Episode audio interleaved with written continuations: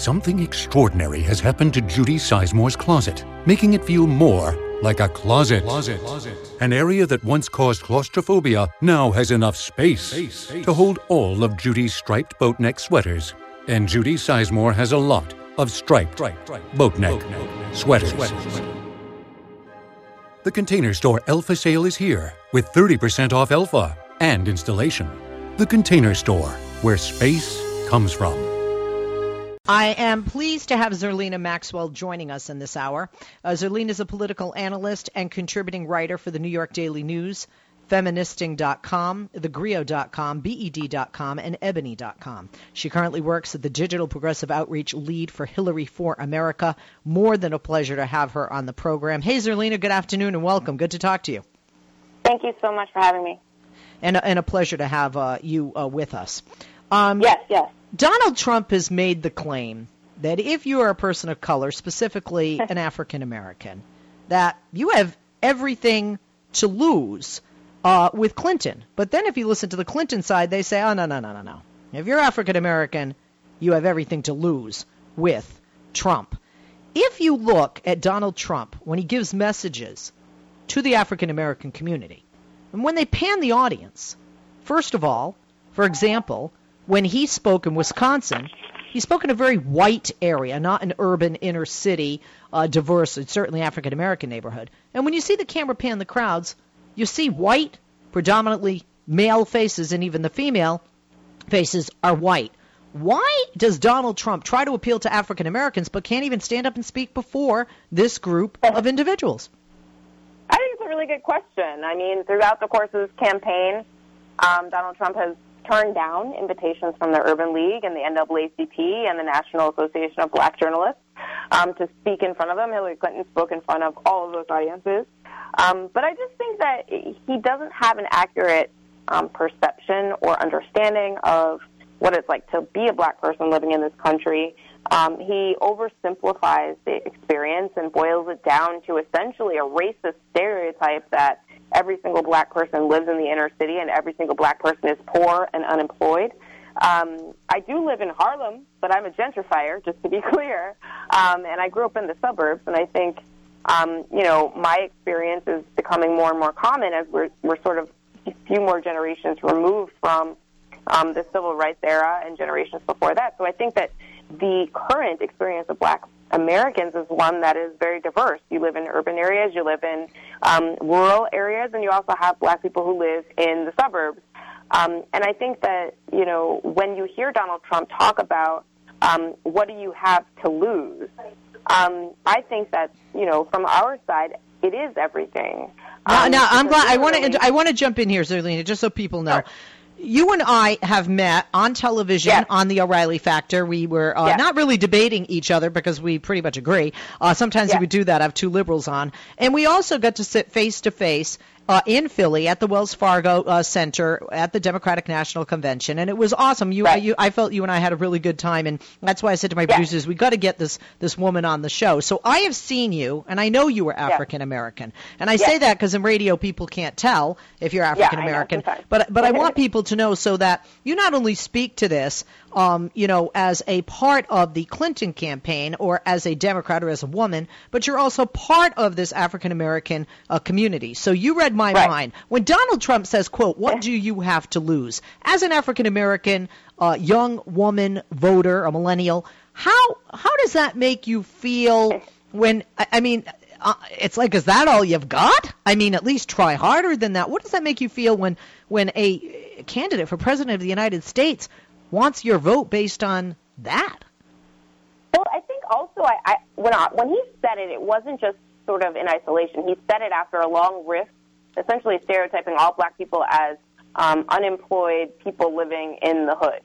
Um, and I thought that that was offensive and racist um, on its face. And then when he said, "What do you have to lose?" as if our lives are so terrible that we're going to be so desperate to vote for Donald Trump Um, I think black people and black voters are smarter than that. Um, there is a reason why, since 1964, black voters have voted for the Democratic Party. There is a specific history that goes along with that. Um, it has to do with opposition to voting rights and to the Civil Rights Act. Um, there are specific reasons, and then even subsequently to that, Democrats have proposed policies and put out plans and platforms and fought fights um, that are in alignment with the, the, interests of black people in this country. Um, there is no coincidence that um, you hear Donald Trump essentially talking um, in quote unquote law and order um, terms, uh, sort of sounding like you know a Richard Nixon redo, right? And I think that you know a lot of a lot of black voters were alive then, uh, or you know are aware of that particular um, period in American history and are rejecting that. And that's why you see um, his approval rating among black people at 0%. Um, you know, when you poll likely voters, I think he gets 3% of the support among black voters, and I'm like, who are those people? um, Maybe paid them. I, I don't know. We're gonna take we're gonna take a break. I want you to think about this. Uh, we already talked about that uh, rally, and he had another one in Michigan, which was in uh, Dimon or Dimondale, a town that population 93% white, uh, where he maligns constantly Hillary Clinton with regard to African Americans and says, "quote No group in America has been more harmed by Hillary Clinton's policy." than African Americans. I want to talk about the policies of Democrats that have helped African Americans because you know I'm a liberal and I debate conservatives on Fox News Channel and they love to say it's all about you know crime in the African American community or drugs or lack of education this problem and divide between police officers and African American community all the liberals' fault all Democrats' fault and in Trump's eyes all Hillary's fault. We'll be back with our guest and with you. Pick up the phone and join us. You might have comments to share or questions to ask uh, lovely lady. I got to meet uh, this woman at the DNC in Philly, uh, Zerlina Maxwell. And we're back. Zerlina Maxwell, political analyst and former contributing writer for the New York Daily News, feministing.com, thegrio.com, bet.com, and ebony.com. She currently works as the digital progressive outreach lead for Hillary for America. Zerlina, thank you for holding. Welcome back. What policy? so. What policies would you say Democrats, specifically President Obama, his administration, and even Hillary Clinton wanting to continue and, and, and maybe uh, I- expand upon um, have helped and can be of help to the African American communities in America? I think first and foremost, uh, we have to talk about healthcare reform. Um, it's something that, um, for some reason, we're not talking about anymore as something that President Obama accomplished that um, is helping black people tangibly in their lives and you know not enough right? Because we want to make sure that medicaid is expanded to help even more people.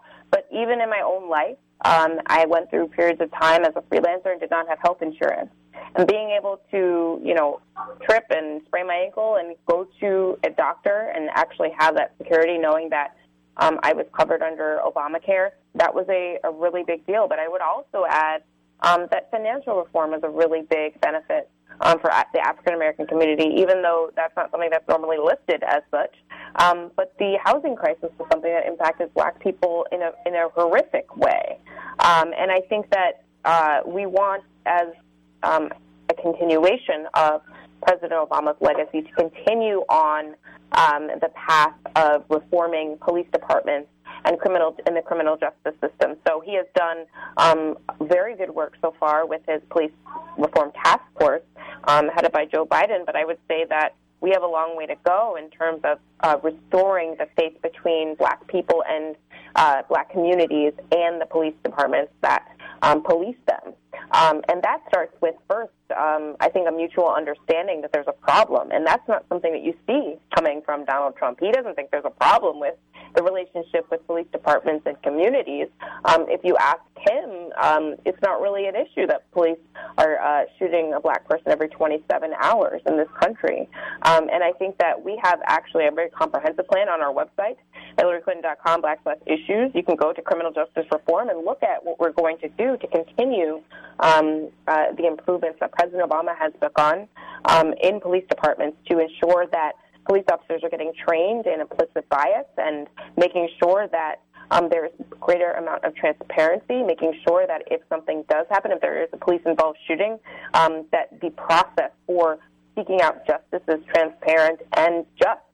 Um, because what we're seeing right now um, is not that. I mean, we just had news out of Chicago yesterday um, that was particularly um, troubling in the case of Laquan McDonald. Now they're fire- finally firing the police officers involved in that. Um, but there are uh, a number of different reforms that could be put in place so that we um, don't have these situations like the one we saw in Chicago happening all the time. Pastor James Davis is a surrogate for Trump, and he says there'd be a hostile environment, like similar to the environment at University of Chicago, if Trump were to mm-hmm. speak. Mm-hmm. Um, uh, you, you don't agree with that uh, claim, that assertion, correct? Not at all. I mean, Mitt Romney uh, wasn't chicken, um, and he went to speak in front of the NAACP, and it was not a hostile environment for Mitt Romney um, or George W. Bush before that. Um, I think Donald Trump, um, he talks a big game, but if he can't go speak in front of the audiences that he claims to care about, then he's not really putting his money where his mouth is. I mean, he's in a, particularly an apt metaphor when you're talking about Donald Trump. Um, but I also think that I, you know, if he were to go in front of an all-black audience, he should be prepared not for um, it to be hostile, but for people to actually push back on some of the things that he's saying, because his rhetoric has been extremely divisive. It has been demeaning, and his policies are divisive and demeaning as well. I mean, he came out talking about Mexicans are rapists and criminals. He's talked about, um, you know, people in completely dehumanizing terms. He requested the, the long-form birth certificate of the first black president. He literally, in the New York Times, they reported that he put fees on applications of black and Latino people looking for housing, um, and then it eventually had to be investigated by the Justice Department because he continued the practices even after being found out. Um, those that those are not the kind that that's not the precedent for someone who is showing themselves to be an ally to a, a particular community of color. That's someone who's shown himself to be hostile to that community. Now that doesn't mean that if you went to the NAACP that he would be received uh, in a hostile manner. I think people would want to listen and hear what he had to say. But I think that people would come out of that and, and definitely have something to con- say uh, in contradiction to the message that he is providing. I mean, he essentially put uh, somebody who comes out of Breitbart, um, the leader of a hate movement, um, in charge of his campaign, and he's basically doubling down on divisiveness. And I think, you know, black people are very smart and educated voters. We're very savvy in who we support, and I think that you know, we can look and see exactly where he stands on all of these different issues that impact our lives directly. If he's saying he's going to deport 16 million undocumented people from this country, um, that's not a world that I want to live in, and, and, and that doesn't necessarily um, it doesn't necessarily have to impact me as a black person directly. That's going to create a climate in which people who may or may not be Latino or may or may not be undocumented are going to be racially profiled. And what to, to ask them if they are um, documented, like we saw in Arizona, or if are people going to be stopped at the airport when they land? Are you a Muslim? Oh, well, yes or no. And if they say no or yes, like we have to basically um, figure out if they're lying or telling the truth before we let them come in. That's not the America that I know, and that's not the America that I want. I want to take some calls. 8886 Leslie, 888 653 7543 is the number. Let's start it out with Ishmael in Virginia, line two, listening on TuneIn. Ishmael, question or comment for Zerlina, our guest? Yes, hello, ladies. Uh, thank you so much uh, for re- uh, talking about uh, these issues. My question is, is, is really: Do you think Trump is getting soft on uh, immigration and also kind of seem to be appealing more to the African American to kind of win over the independents? Zerlina? I'm not completely clear on the question. So, because the last part I wasn't really clear. Can you just repeat that last part um, so I can sure. get a full understanding of sure. your question? Yeah, what I wanted to know: Do you think that the reason why Trump seemed to be on television appealing more to African American? I mean, the beginning of the campaign, he didn't even mention anything about African American, but later he seemed to be like trying to reach African American, and he's also seemed to be softening up on immigration. Do you think that's more part of a plan to appeal more to independent? Because an independent voter say, okay, look, he's not racist, I can support him now. Well, yes, I do think that um, certainly to your last point, um, that some of his more moderated rhetoric around immigration, even though it's not that, I don't think that he's actually moderated position. He's actually doubled down on the fact that he plans still on mass deporting 16 million people from this country. Um, so we know what that looks like. That looks like the deportation camp. That looks like a deportation force. Um, but even beyond that, I think that going in front of an all-white audience and basically repeating a stereotype stereotypes about black people um, in dehumanizing terms, yes, in some ways, in a really offensive way, yes, is an appeal to moderate white voters. I don't think it's going to work, though, because we saw President Obama win two times. We're in a country in which um, black and brown communities are an emerging, emerging majority in this country. Demographics are shifting, and you actually don't need to win all of the white, uh, majority of the white vote in order to win an election on the presidential level.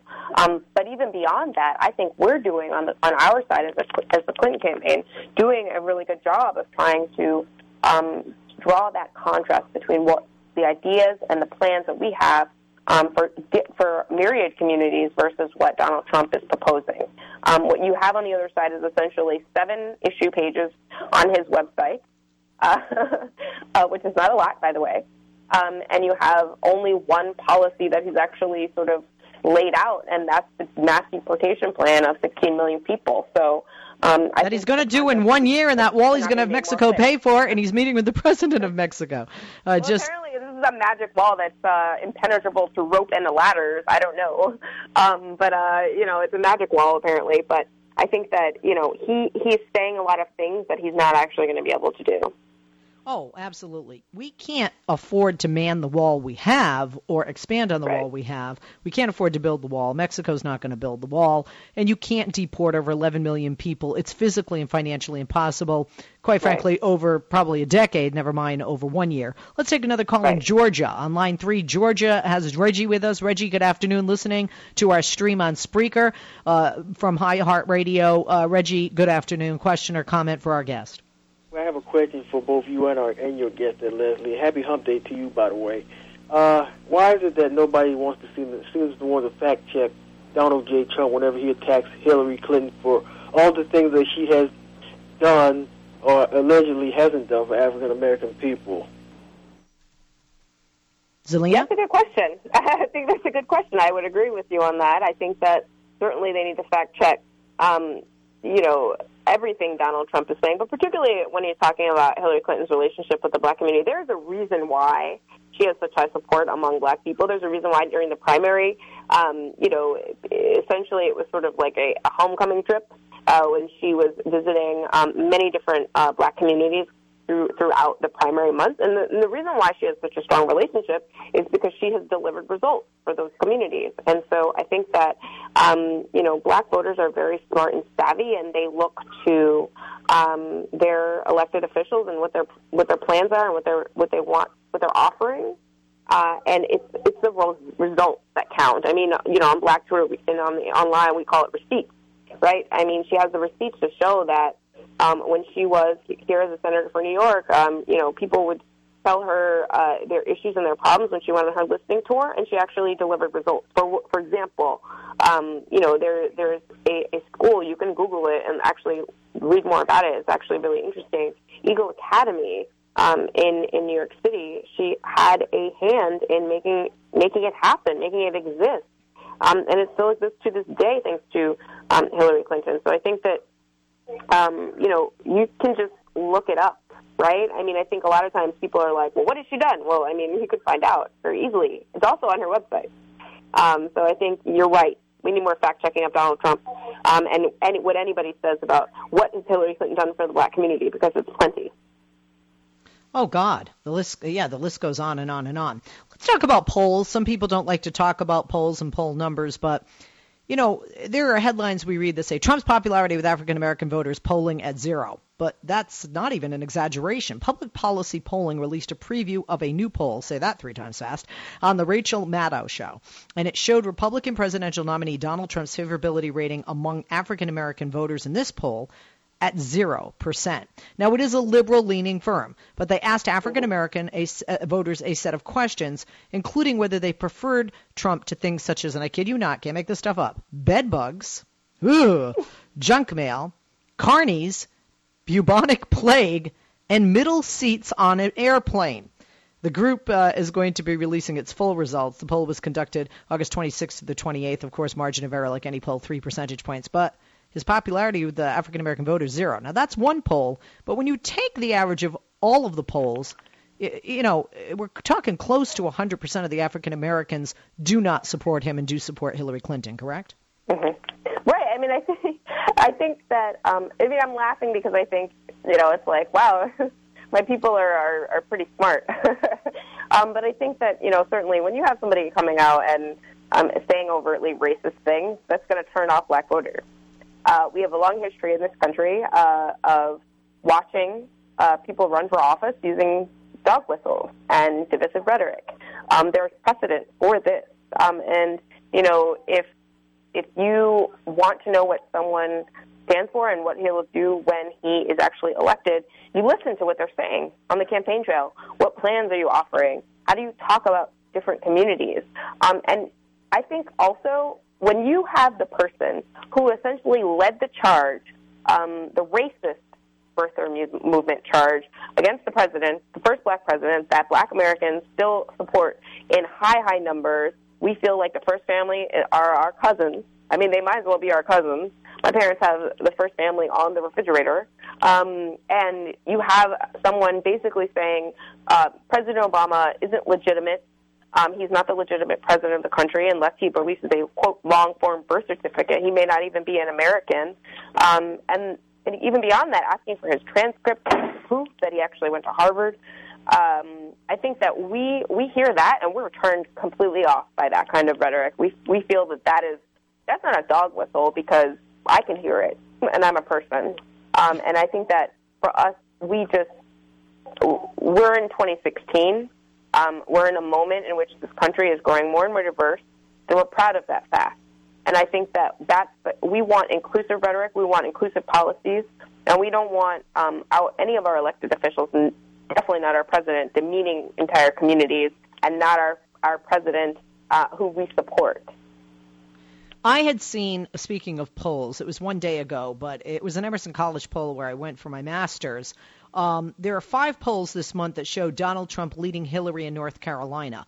Being that in the exit polls of the last presidential election, 18%, almost 20% of the voter population was African American, very quickly, like in a sentence. Are you surprised that Mrs. Clinton is not leading Trump and that he is doing as well he is in such a diverse, heavily African American state? I mean, I think that I'm never. I'm troubled by the question of like, why isn't she ahead by more? Because sometimes I feel like, um, you know, in in a lot of ways, um, she eventually will be ahead by more. But also, I think, you know, there's a reason why we haven't had a woman president because uh, it's really hard um, to run for office as a woman, and there's a lot of different traps that um, are and barriers to to that achievement. And so, I'm not. That doesn't surprise me. I think that there's a lot of different reasons why people support who they support, and I think that Hillary Clinton has a long track record of showing that she will deliver for all different communities, including black communities. And there are also, you know, black women like myself and black men um, working at, on this campaign that, you know, come from social justice backgrounds that, that have a worldview um, and really uh, the belief that every single person is deserving of human, e- economic, social, and political rights. Um, and I think that um, we you know, come in thinking and, and, and feeling like we are here to represent our myriad communities. Um, and we hope that that comes through um, in the policy that Hillary Clinton is talking about. Um, and, and hopefully on election day, you know, all of these polls that we're talking about, they don't matter because we're going to essentially mobilize all of the different uh, types of supporters that we have all over the country and in battleground states um, using our diverse set of uh, organizers, uh, you know, 34 offices in Florida, all with uh, buzzing with uh, organizers and volunteers. And I honestly think that um, we're going to, on election day, um, you know, show and demonstrate that we want to go in a different direction. So it's not it's not surprising to me.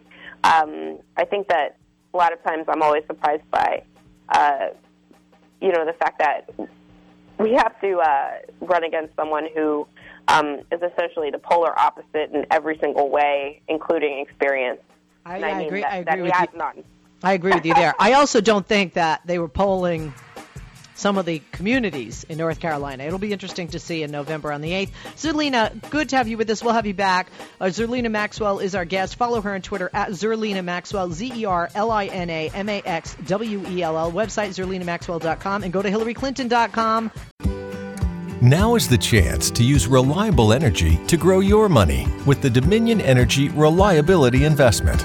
Our new investment product offers competitive returns, no maintenance fees, and flexible online access to your money. Make the reliable investment in reliable energy. The Dominion Energy Reliability Investment. To find out more, go online to reliabilityinvestment.com. That's reliabilityinvestment.com. This is no ordinary sub shop. This is Firehouse Subs. Welcome to Firehouse. Tired of overpriced lunches that underdeliver on flavor? Head to Firehouse Subs, where for a limited time you can get a $4.99 choice sub. Choose from a medium smoked turkey, Virginia honey ham, or roast beef. They're custom made hot subs at a price ready made to make you smile. Just $4.99, only at Firehouse Subs. Enjoy more subs, save more lives. Participating locations plus tax limited time offer prices may vary for delivery.